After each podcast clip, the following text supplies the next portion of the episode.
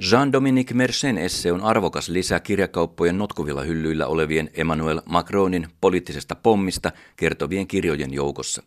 Yksinkertaisesti reilun satasivuisen teoksen aihe on se jokin tai ne jotkut Macronin nousun elementit, jotka ovat kuin itseään Bonapartea.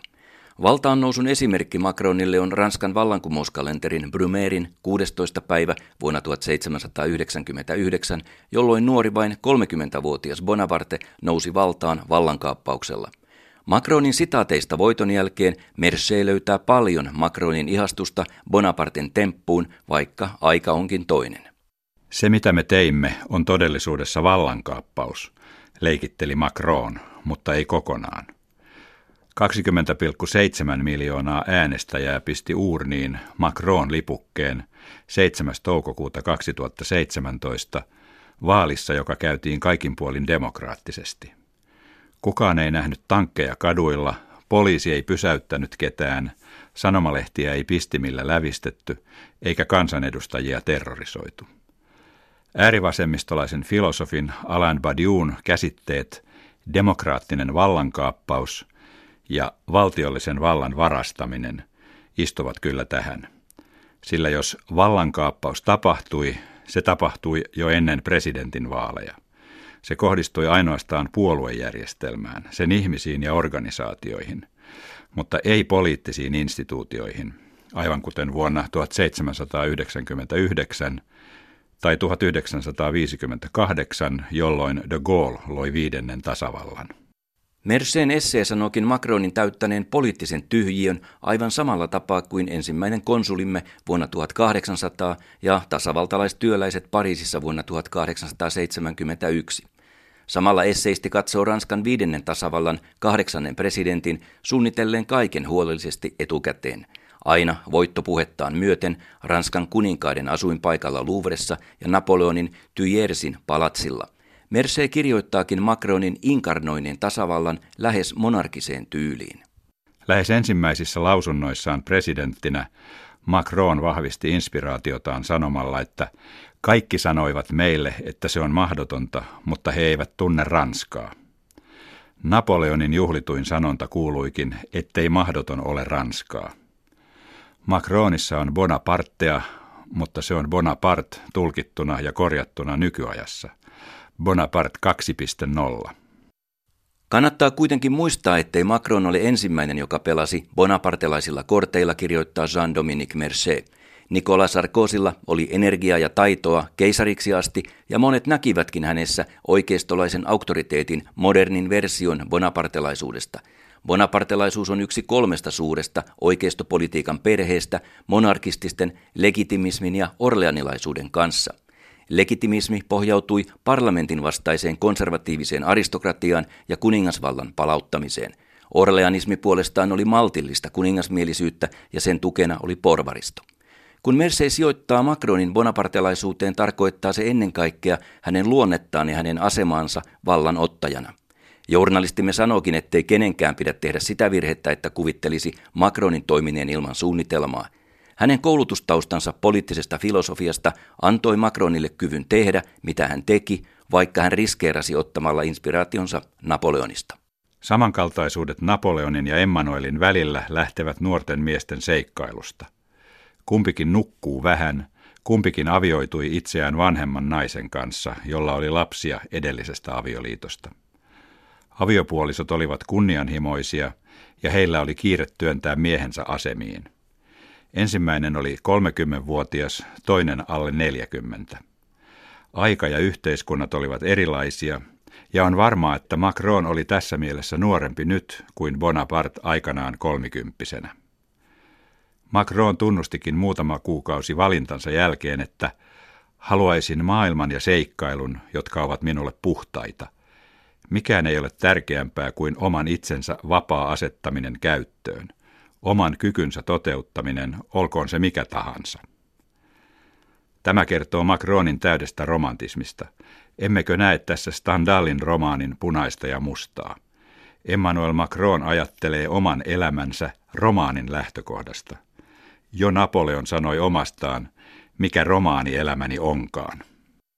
Molempien valtaannousua kuvastaa lähes identiteettisesti heidän tuntemattomuutensa. Rothschildien pankkimaailmasta ja suurkauppojen tekijästä Hollandin hallitukseen vain seitsemän vuotta ennen valintaa presidentiksi.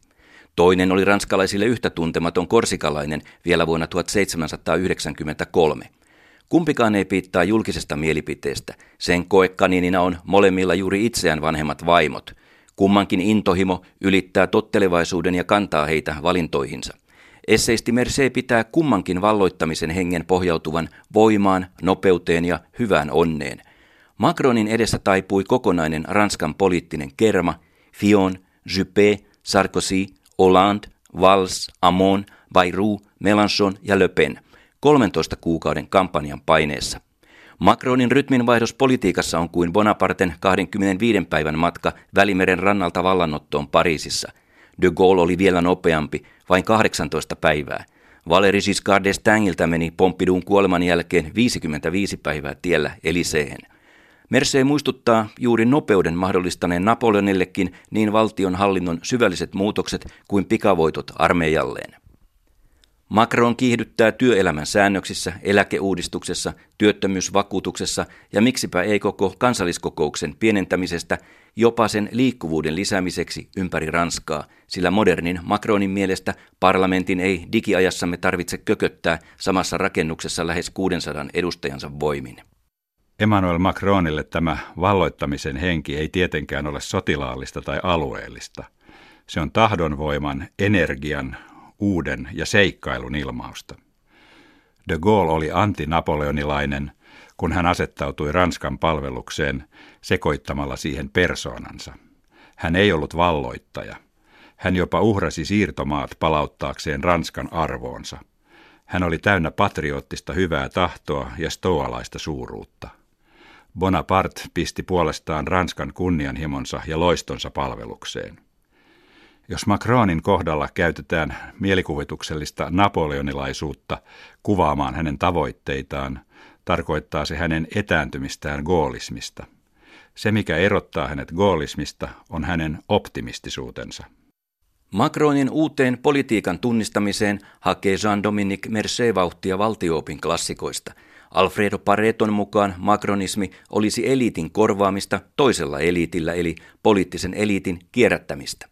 Lisäksi, jotta kaikki säilyy entisellään, täytyy kaiken muuttua, eli on vaihdettava henkilöitä järjestelmän sydämen säilyttämiseksi. Tavoite on yhteiskuntarauhan säilyttäminen.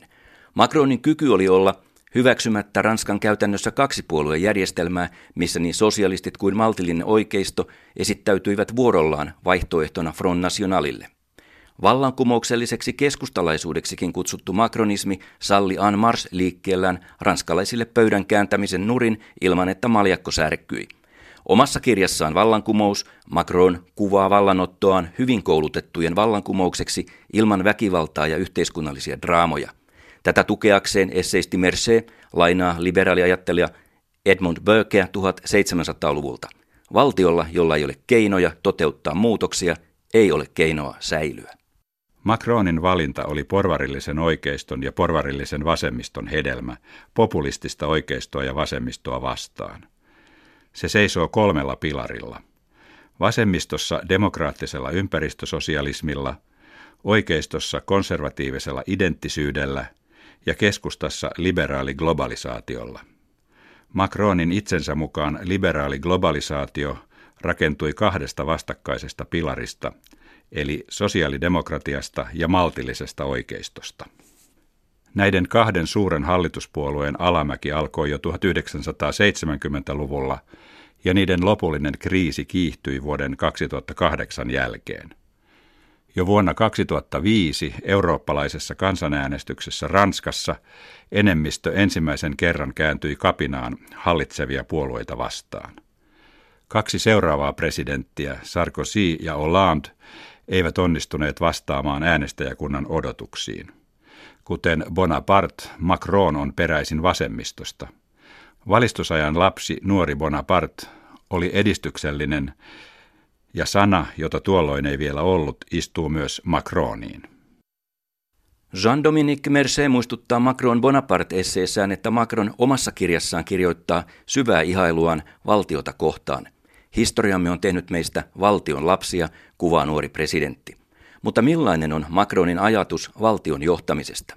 Merseen vastaus ei varmaankaan tyydytä pohjoismaista sosiaalidemokratiaa, sillä Macronin ajatus perustuu tasa-arvoisen yhteiskunnan horisontaalisuuden vastustamiseen vertikaalisuudella. Vertikaalisuus tarvitsee johtohahmon, on se sitten presidentti tai historiallisen perimän tuoma.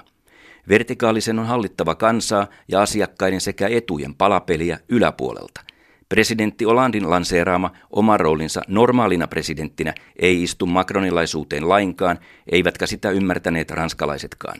Macronille tasavalta ei voi säilyä kuin etsimällä monarkian jäljentämistä. Napoleonilaisella kielellä tätä voisi kutsua dynastian etsimiseksi. Kovimmillaan uutta aikaansa Macron on puolustanut sillä, ettei vaaliohjelmalla ollut kuin yksi tehtävä. On virhe ajatella, että ohjelma on presidenttikampanjan sydän.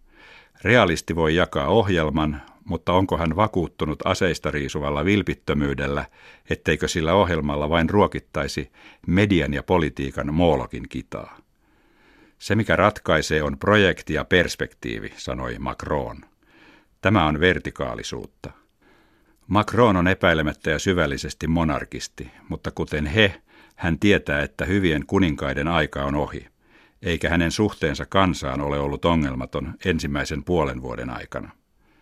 Armeijan esikuntapäällikön erottaminen, presidentin vallan keskittäminen itselle ja harvoille läheisilleen sekä samanikäisten ja tyylisten rekrytointi hallintoeliitistä ympärilleen voivat olla merkkejä, ettei egoistinen valta toimi ilman riskejä.